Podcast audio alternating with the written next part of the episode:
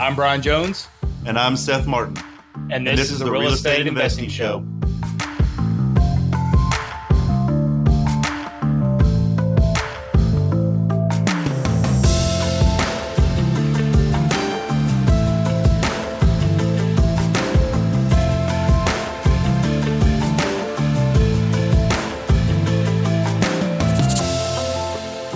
So, Seth, uh, any follow up for this week?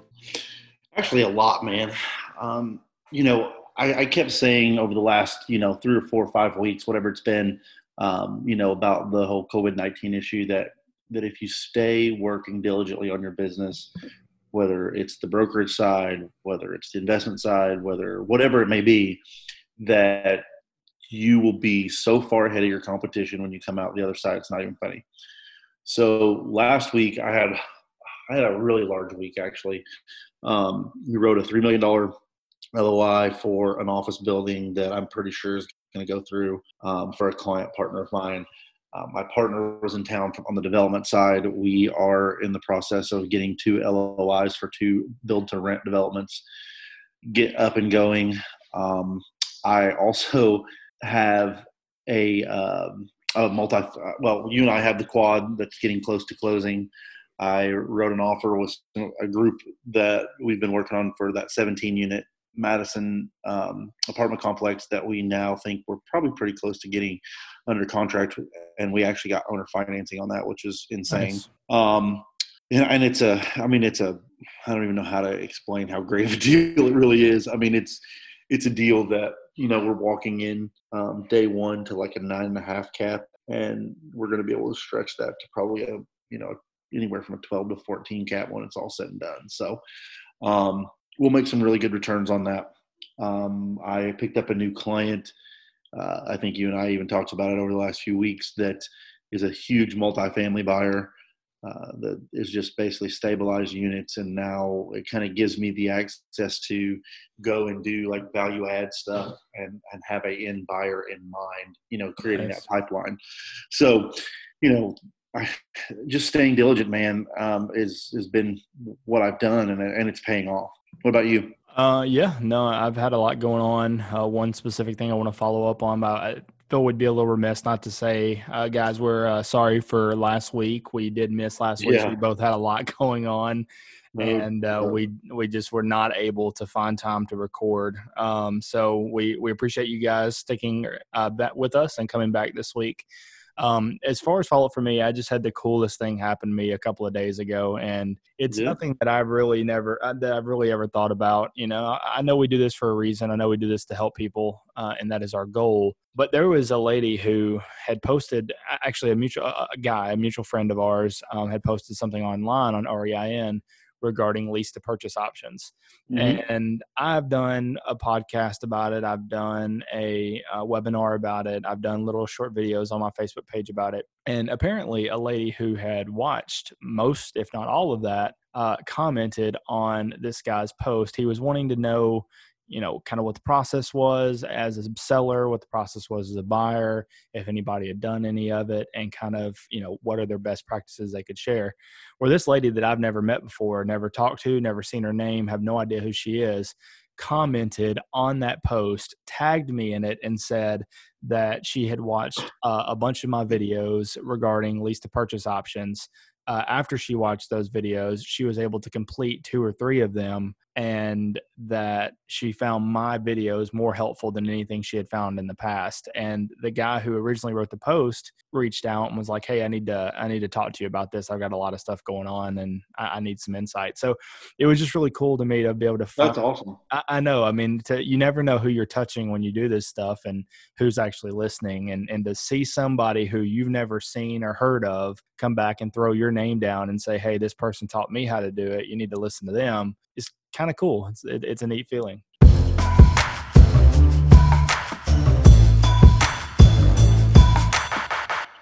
Today we're going to kind of jump into something that Brian is is probably far more versed in than myself. However, I actually am just now completing my first deal as a seller, um, and that is lease to purchase um, options. Excuse me, lease to purchase options And, you know, I want to kind of give Brian a chance to really explain what he looks for in a deal like this, how he structures those deals, and then I can kind of give a little bit of insight on how I structured my deal. So, Brian, if you want to kind of just tell us what is a lease purchase option?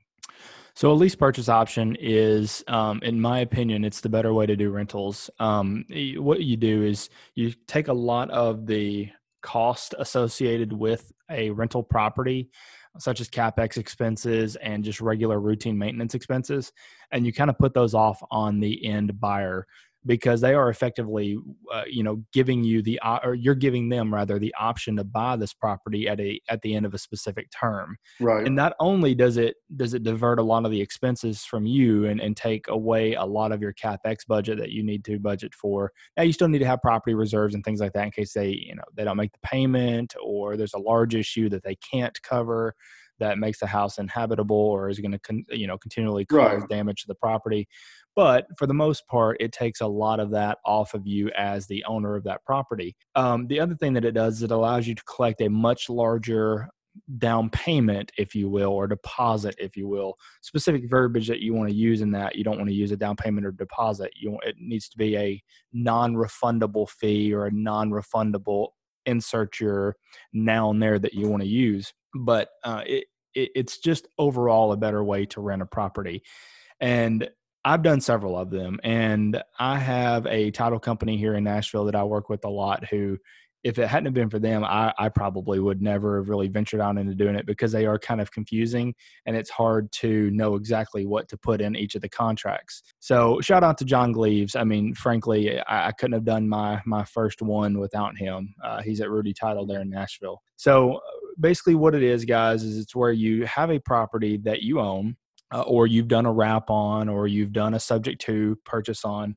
what i have found and what i do most of mine on are what are called my subject to deals that's a whole nother topic that we'll talk about another day essentially you take over payments for somebody they walk away you have the house quote unquote free and clear subject to the previous mortgage Gotcha. And so we'll we'll talk about that another day, but that's where I use this a lot. And so what I'll do is I'm just going to use numbers, guys, that are not representative of any property that I've got, but it's just going to be easier to follow. So, uh, as an example, let's say I property A, I purchased for you know 90 grand. I put 10 grand in to get it quote rent ready, and then I had 100 grand in it. Okay, um, it was worth at that point, let's say 150, just to give it a you know some forced appreciation there. It's worth 150. If I have somebody who is wanting to buy or rent that property and I don't want to sell it outright and I don't want to rent it outright, I can do what's called a lease to purchase option.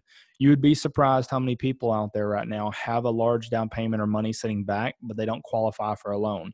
Happened to me for many years. Um, as when I first got into the real estate game and I started being my own boss and I no longer had a W 2 job, nobody would give me a loan for a mortgage, even though my income had what what is eight ten times i mean i'd 10x it like grant you know grant cardone used to say or still says um, my income was ridiculously high compared to where it was the years prior but nobody would look at me for a mortgage and so we were still in our house that we had when i was making 35 grand a year as a cop um, when I was making 300 grand a year.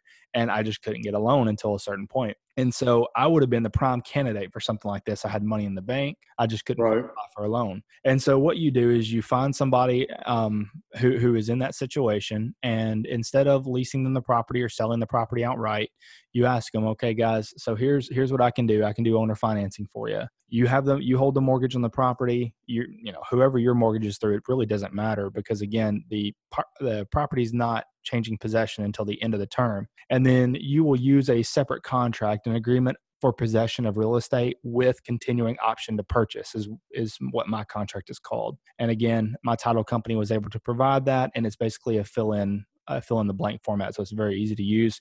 Now I have specific verbiage that I've added in it that I've kind of you know learned over time relating right. to repairs um, but that's that's definitely the way to go. Don't take my advice for this. Don't google search you know uh, rent to own purchase option uh, you know contracts.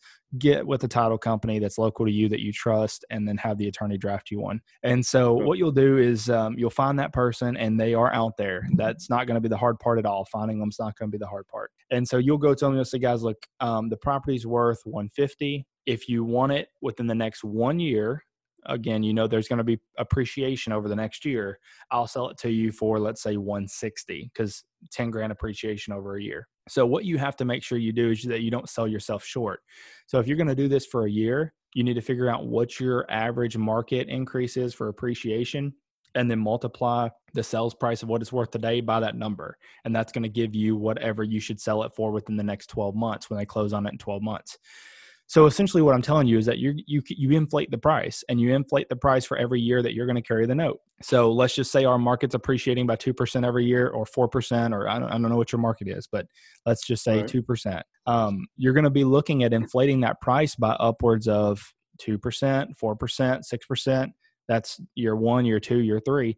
Also, remember that you need to multiply it out and then you need to take the percentage because you, you know that first year it's going to have gained it's not going to be worth 150 anymore it's going to be worth 160 so if you take 150 times 4% or t- times another 2% and then keep doing that over and over yeah you're getting 6% but you're missing out on all that um, that additional growth that happened over the years. So the compounding interest, so to speak, but compound appreciation. Right. You got to make sure that after every year you figure out what that number would be, and then you multiply that by the percentage of growth that you're projecting. So generally, what I do on these is I require a 10% down payment. So if this property is worth 150, I would require $15,000 down. Now, people look at that and they're like, "Holy crap!" There's not a lot of people who have that sitting around. And I agree with you. That's what I thought before I started doing this.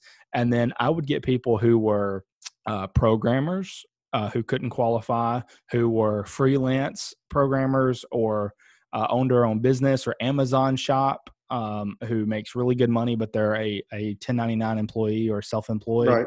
Uh, people like me who are real estate agents.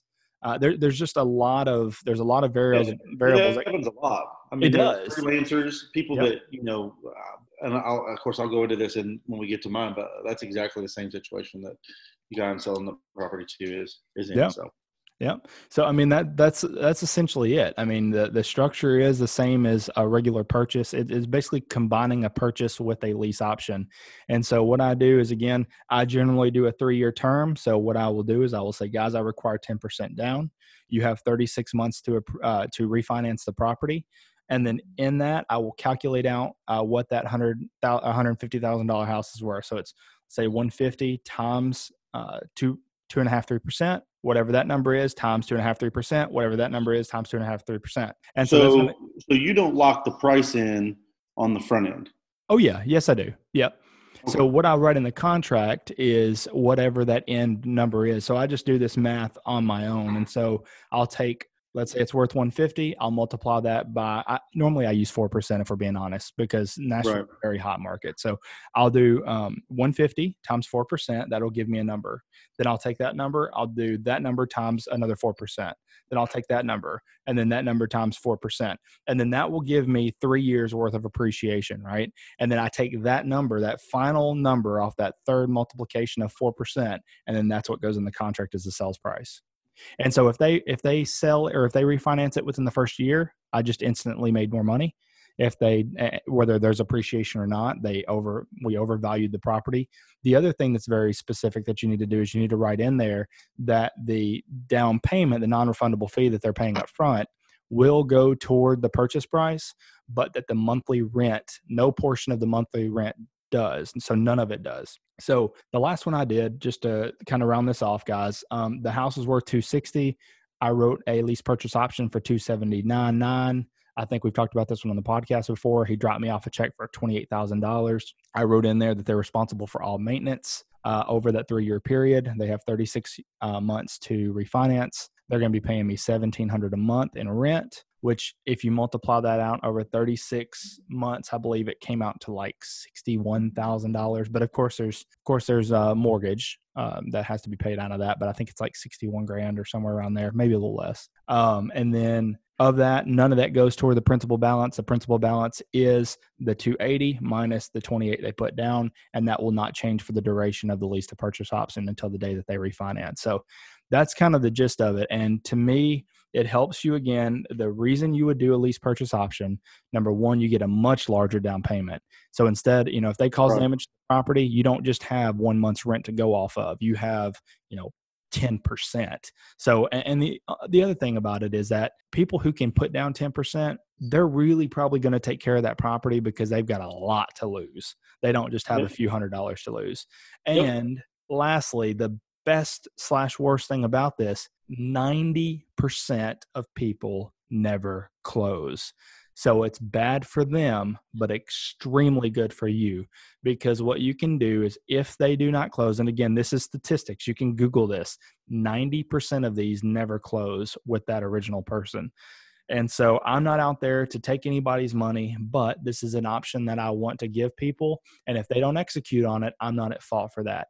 And so what this allows you to do is after that 36 months, if they have not refinanced, that agreement is null and void. They no longer have that option to purchase the property and the $28,000 they put down becomes straight money for you. You don't have to pay it back. It is not uh, I specifically write in the contract again. This is where a good title attorney comes in ha- uh, comes in handy. Regardless of what happens after 36 months, whether they stay as a long term renter, uh, rental, long term renter rather, uh, or if they leave because they're frustrated or upset because they didn't hit that 36 month mark, I get to keep that 10% down. That never changes. Nothing that that's never going back to them, and I can do this again with the next person. So it's an insanely good way to be able to take a big down payment up front, make a lot of money over a, a, uh, period of time as rent, and then on the back end, if they don't refinance, do it all over again. So you you you could literally cycle one of these properties three, four, five times, and you have gotten fifty percent of the value of the property, and it's still it's still all yours and you can sell it outright and make that 50% up again. It's just insane. It, in my opinion it's the best way to do a rental. Seth what about you? Well actually really quick i was going to ask you what are some common pitfalls that you found that you know if someone wants to do this and i'm asking for myself here too. I mean not sure. I'm already in contract and i feel pretty good about what i'm doing but ultimately um, you know i want to make sure there's that, two, there's two things. I, I, know exactly what you're saying. There's two things. Number one is a lot of people um, that you talk to will be well qualified. Um, I, I, do still do like I was doing a rental. I will still do a background check, a credit check, and all that for these people. Mm-hmm. Um, but a lot of people may not have exactly the 10%. So I'm not going to sit here and lie and say that 10% is a hard and fast rule for me because it's not. You know, if I have a property worth 250 and they can bring 15 grand, maybe 20 grand to the table, I'm likely to still do that deal because again, I have a lot. I mean, that money is basically just an upfront uh, payment to me for my equity in the house. And if they don't close, then I get to keep it and keep my equity. And so for me, as long as they have enough skin in the game and I feel comfortable with it, I'll, I'll do it. That's number one. Number two is you still need to do your quarterly inspections. And this is maybe the property manager side of me, but they are responsible for maintenance. But the thing right. is, is that it is still your property at the end of the day. So if they neglect the property and there's an active leak or there's an issue that needs to be addressed, yes, mm-hmm. I have verbiage in mind that says they're responsible for that if they don't report it. But it just comes down to the fact that it's still your property and you want to make sure that your assets are covered, right? Mm-hmm. And that you are keeping the property in the best shape that you can be, even though they're responsible for the maintenance. Because again, I write that in there. You just got to make sure that it is actually happening and being done. Yeah, that's really that's really smart. So anyway, like uh, what about so, you? So notes taken. Yeah, right. well, well, thank you. yes, yes. Um, so myself, it's kind of a similar situation. Um, I built a house in Nashville a couple years ago. Well, I built uh, it was an HPR. I built a couple of them. Sold sold one unit uh, to a friend of mine actually that that was looking for a house that was just really having trouble in, in the price point that he was looking. Um, he was really having trouble finding something. You know, we were getting into multiple offer situations and um, on everything that he liked, and he just he, he, was getting frustrated. And so I had this one come up um, that we were just about done with, and so I pitched it to him, um, and he ended up mm-hmm. liking it. And you know, because I was an agent and was going to be able to double side both, you know, both sides, I cut him a pretty good deal on the house itself. Let him walk into a little bit of equity, sure, and um, got that one sold. Well the minute he moved in, he immediately started on me going, Hey man, you should move in next door. You should move in next door, man. We, this would be fun. This would be fun. You should move in next door. Come on, come on, come on, it'll be fun. And so um, that was in uh, November of 18. So uh, in February of 19, I went ahead and moved into the house next door. Well, you know, obviously those that have been following the show know that I've had a child, and this is in you know not a bad neighborhood. It's in a great neighborhood of Nashville, but ultimately I, I don't want to raise my kid in the city. I want I'm a country boy at heart, and um, I want to be a little more rural and, and have a little bit more uh, ability to go set out on my porch in peace and quiet when I need to. And so uh, I still owned a house down in Chapel Hill, Tennessee, that um, we had been well, we would had it as rental, and then um, now we were renovating it for sale. And Christine decided that she loved the house, and we were kind of going into the remodel. And she's like, "If you'll let me remodel this kind of the way I want to, um, you know, this is where we're going to move." So, uh, happy wife, happy life, if you know what I mean. Um, I didn't argue for sure. And so we what? I said for sure. yeah. So, uh, anyways, that that's kind of been our plan. Well, we we listed the house, um, and there is a little bit of a challenge with with this property to kind of tell you exactly what's going on. We built this on a, a lot that's on a fairly busy street, but we this is you know this is one of those mistakes, right? These this you for those of you listening, pay attention. You're gonna make them. You know, um, a bird in the hand is worth two in the bush. That that old saying. But if you don't have that bird in your hand, don't necessarily go forward with what you think you have. And so we bought this lot uh, in 2017, into 2017, was, was going to start building in 2018. And we thought we were going to be able to actually get the rest of the block. It's empty lots all down this block. And we thought for sure we were going to get the rest of these blocks or the rest of the block. And then I was going to be able to build a private drive from the corner lot back up through there. And if that would have happened, I mean, to kind of put this in perspective, my profit margin on each unit would have been over $130,000. Wow. So, and we were going to do uh, one, two, three, four, five, six, seven, eight units total. And I would have been rolling it. Okay. But what happened is, is the, the other lots were in a conservatorship. And for those of you who don't know what that means, it's usually that the owner is incapacitated. They're either mentally or physically incapacitated to the point that they can no longer um, dictate their own affairs. And so, you know, obviously I don't know what the actual issue was and I, it's none of my business to begin with. Um, but we were trying to buy these lots, and then the attorney that was involved um, just kind of kept jerking us around a little bit. And what happened is my plan originally was actually to buy this and then um, turn these into attached units so that I could get eight units on there. Well, we they kept jerking us around, so we went and got a plan for an HPR, which is to build. For those that you don't know what that is, it's a horizontal property regime, and we ended up uh, basically calling the attorney like right before we filed the HPR and saying, listen, if you don't figure out a way, I mean, listen, we're we're willing to give you market value, right? Like for the lots because we're we're building ourselves. We're going to be able to. I'm not worried about like trying to knock ten thousand dollars off the price of a lot or something like that, right? Like it's not that big of a deal. Right. Um, we'll give you market rate. But you got to figure out how to get these things sold. Ah, I can't do it. I can't do it. I can't do it. I'm like, what I'm telling you is, is that I'm buying this lot, and it's in the middle of this block and when I entitle it for what I'm about to entitle it for, I'm going to be devaluing your land almost in half. He didn't want to hear it. He wouldn't listen to me. I'm like, and I literally showed him documentation that you, know that's the old saying that you can lead a horse to water, but you can't make him drink. Right. And so what ended up happening is we went ahead and you know went forward. Well, about four months into our construction project, he calls me. He's like, "Hey, I got ready, ready to sell. You ready to offer us the same price?" And I'm like, "No." I mean, I'll offer you about half of what I originally had. So they went ahead and listed it. Actually, still listed to this day. They've had multiple people try to try to buy these, um, and they've gotten lowballed because that's what they're worth right now. I mean, that's just the bottom line. I mean, that's a that's a developer's game for you that we don't have to go down since we're on lease lease options. But regardless, what ended up happening is is that we put this on the market. It was a little bit of a challenging sale. We did price it well below what we think it would appraise for. Um, just because I'm we were wanting to move, right? Like I was I was looking at it like if I can walk with sixty grand, I'm I'm I'm out.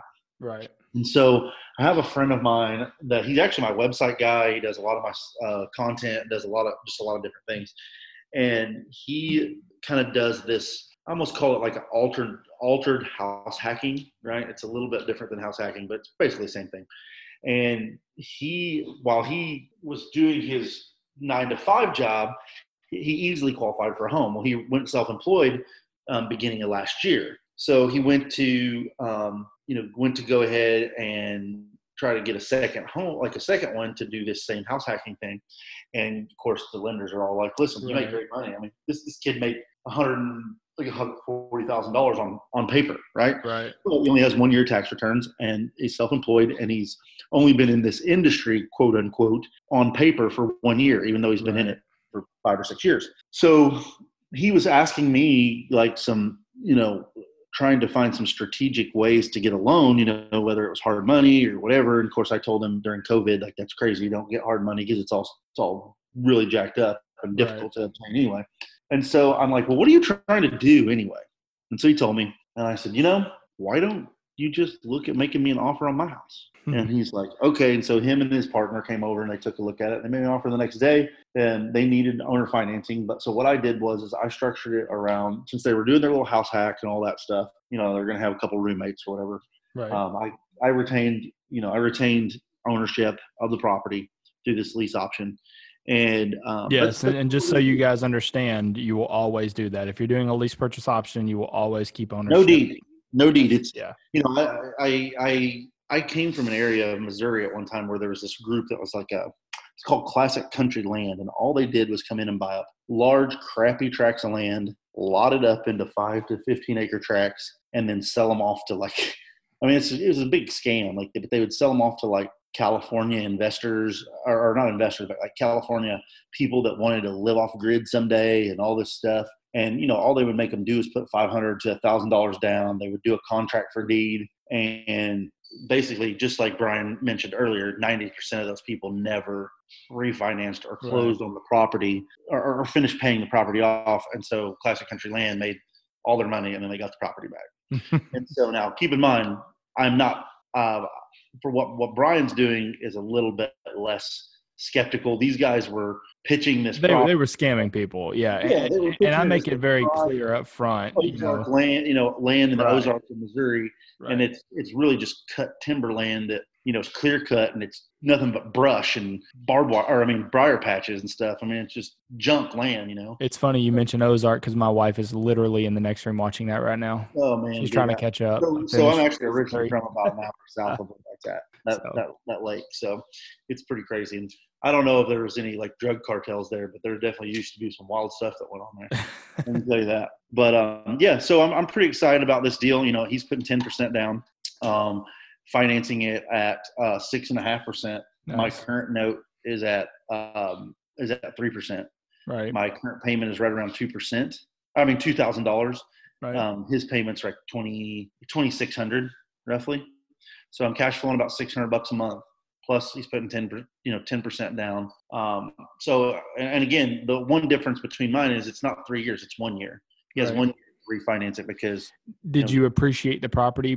Did, did you make sure? When, that's, that's okay. one thing that, you know, obviously I wish I would have done, but at right. the same time, like for me, he's a friend. Right. If it can appreciate enough to help him make sure that he, you know, solidifies his refi, right that's, that's really all because i've got bigger fish to fry i mean i'm not it's this is not my bread and butter thing. This was just kind of a favor slash way to make some additional money. Sure. You know that $600 in cash flow every month is basically um, three quarters of my mortgage payment at the other the other place. Right. So you know i'm i'm i'm basically once this closes and i get moved to chapel hill and refi that house i am basically living debt free pretty much. Yeah, I mean, the la- the last one I did is very yeah, the last one I did was very similar to that to where the cash flow I'm making off of that property covered the increase. I went from a 1650 square foot house that I lived in to now mm-hmm. 3100 and the cash flow off of that one property is making up the difference between that payment and this one. So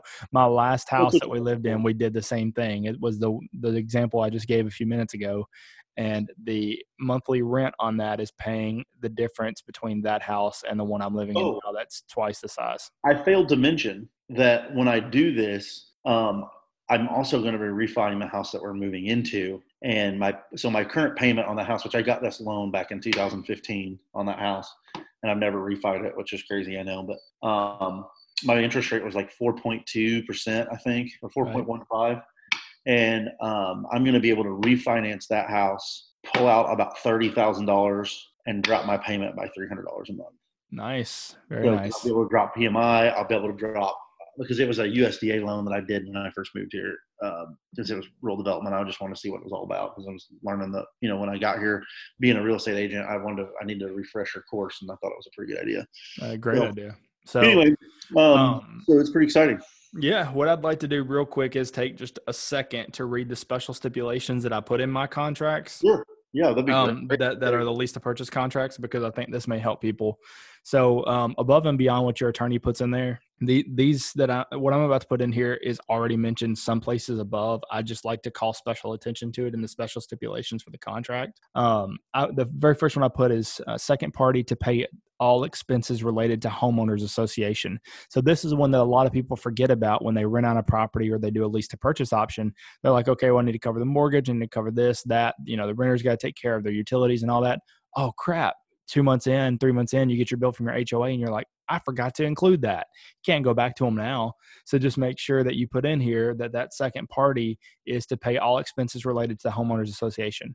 The other reason that's extremely important is um, because the next line says this includes any monthly dues, late fees, or fines. So if your tenant decides to not mow the yard and then you start getting $15 fines, uh, $15 a day for every day it's uncut, then that all falls back on them. And that's a breach in this agreement to where if they don't reimburse you for to pay for it, then th- they've already, for lack of a better word, pissed away that 28 grand or that 10% they put down. So there's just so many things that can uh, protect you as the investor here. The second thing that I put in here is second party is responsible for all yearly taxes associated with the property herein. Now, this particular property is escrowed. The taxes are escrowed, right? And so that's already built into my payment. So what did I just do? I just made sure at the end of the year these guys got to cut me another $1800 check. So even though it's included in my payment, they understand that they are associated they're they're responsible for the yearly taxes associated with the property. So my escrow account's going to automatically pay that out of the payment that i already have going in every month and then at the end of the year they're going to have to cut me a check for whatever the uh, the taxes are. So that's just a little bit more that you can pull onto these type of transactions right um, Seth, is this helping you a little bit? Are you yeah, man, I'm taking notes before? yeah, you're talking right. Full uh, disclosure: podcasts I still take notes in my own. So oh, one hundred percent. I, I had to put you on mute just for a second so that I could type into my computer, so you guys didn't hear me going. um, number three, special step: second party understands they are responsible for all maintenance on the property and are responsible for costs associated with maintenance and repairs. Kind of like what we said before, that's already in there. I'm just calling special attention to it. And first party is always the seller, which is going to be you most of the time, and second party is going to be the renter slash leasee. Just uh, in case I didn't mention that earlier.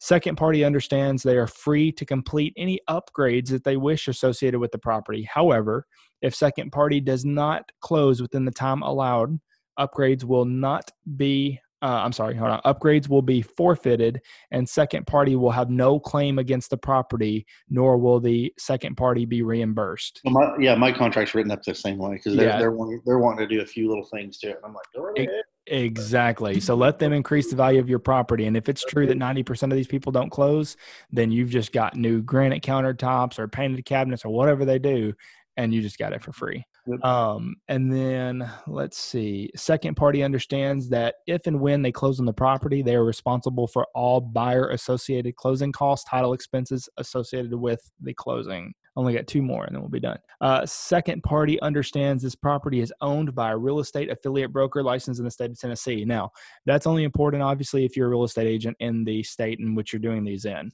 Uh, I, am obviously an agent here. I also had them assign one of our TAR forms, which is Tennessee Association of Realtors Special Interest or uh, Personal Interest Disclosures.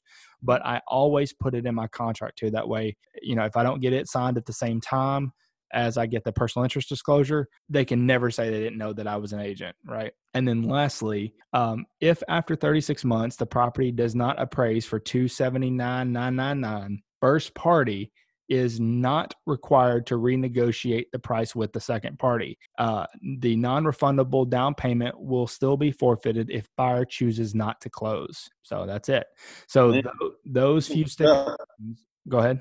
So that's some good stuff. Yeah, those few stipulations can save you a ton of heartache. And some of these have been added in after I got burned on other deals, uh, mainly the HOA one, where I forgot to include HOA in it and they started getting fined because they weren't cutting their grass. So hopefully, my mistakes will prevent you from making the same one. Smart man learns from his mistakes. A wise man learns from the mistakes of others. So please learn from my mistakes, guys.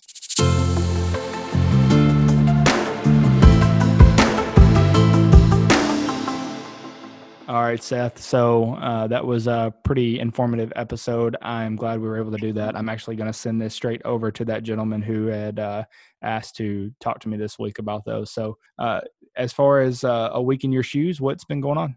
Man, um, really just continuing to kind of, you know, grow what what we've been working towards. Um, I have had a lot of success, as I mentioned, follow up earlier, that has been just kind of doubling and tripling down on the things that I was already working on and really trying to go forward hardcore with with all all of those things. Um, you know, this last week I, actually made well well over 200 phone calls in the first three days of the week um, to different potential off market properties, uh, potential investment partners, and my current clients. So um, just that alone actually already has generated about three million dollars in offers uh, or, or, potential offers. And then, as I mentioned in follow up, we've already wrote a three million dollar offer last week, and we're working on um, probably, like I said, about another three million. So, you know, this this last week has been exactly what I was hoping to do. I tried to really push forward during the lockdown and really lock into what I was doing. And then, as soon as things started opening up, you know, the the the fruit started falling, if you will. That's so, awesome. What about you? Well, I, I, will first have to say this. It is kind of awe inspiring, and uh, it really uh, makes me appreciate the person that you are. That at this level, you are still making 200 phone calls like that. A lot of people hate getting on the phone when it comes to trying to prospect. And that is one of the ways in real estate that anybody can be successful. And for somebody who's had the amount of success that you had to still be doing that, just kind of shows that that that works. It always has worked. It always will sure. work. I mean, you know, don't get me wrong. There, I, I, set goals every week to try to do, you know, between 100 and 200 calls and, and, and be on the phone at least 100 to 200 times. It doesn't always work out that way. Sure. Obviously, like, you know, like the business happens and I'm running from this place to that place and all that. But, um, you know, I'm a firm believer in sticking to the things that got you there. Um, you know, we can we can sit here and try to reinvent the wheel all we want. And, don't get me wrong, I do think it's very important to continue, continuously diversify your marketing, your business, all those things. So like being able to try to drive leads to yourself as opposed to searching those, you know, those potential opportunities out. But ultimately, stick with what got you there. That's what you know. You know, like that's that's what got me where I'm at, and that's what I continue to do.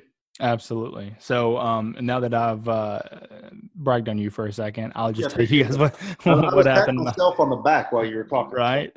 um, well, you know, I, I, spent this this past week trying to get Brooke, my new assistant, onboarded and get all that squared away. That's the property ma- management lady, yeah, right? Correct. Yes. Yeah. She worked for a local uh, property management group here in Middle Tennessee. That's awesome. They, yeah, they let her go, and we have hit um, last week alone. We added 12 new uh, clients as far as property management. So uh, we're getting to a point to where I, I, needed someone else, and so she was the perfect hire because she had already been experienced in this. So I've been onboarding her with that, getting her familiar with our systems. Um, also, um, you know, just trying to you know show her the ropes as far as like transaction coordinating, so she can kind of help me on on both of those. Right. So that's um, that's really all. Other than um, a, along with that, I, have started uploading our quadplex into uh, the system. So as of now, our quad's already in our property management system. All the contact information is already in for all the tenants. Yeah, it's it's already done. Um, all of the tenants have been contacted, letting them know that in six days ownership's going to change that we're going to be looking to reach out to them and get them back under a lease agreement because as of right now they're all month to month um, except for one unit which we just filled ourselves. And that's uh, that's really been about it. And i had three closings last week and i got two more tomorrow. So just trying to keep all those uh, those trains on the rails And that's it for this week's episode. Thank you guys for joining us once again for this episode of the Real Estate Investing Show. If you need to reach Seth or myself, reach out to us on our Facebook page at the Real Estate Investing Show or visit us on our website, which is the Real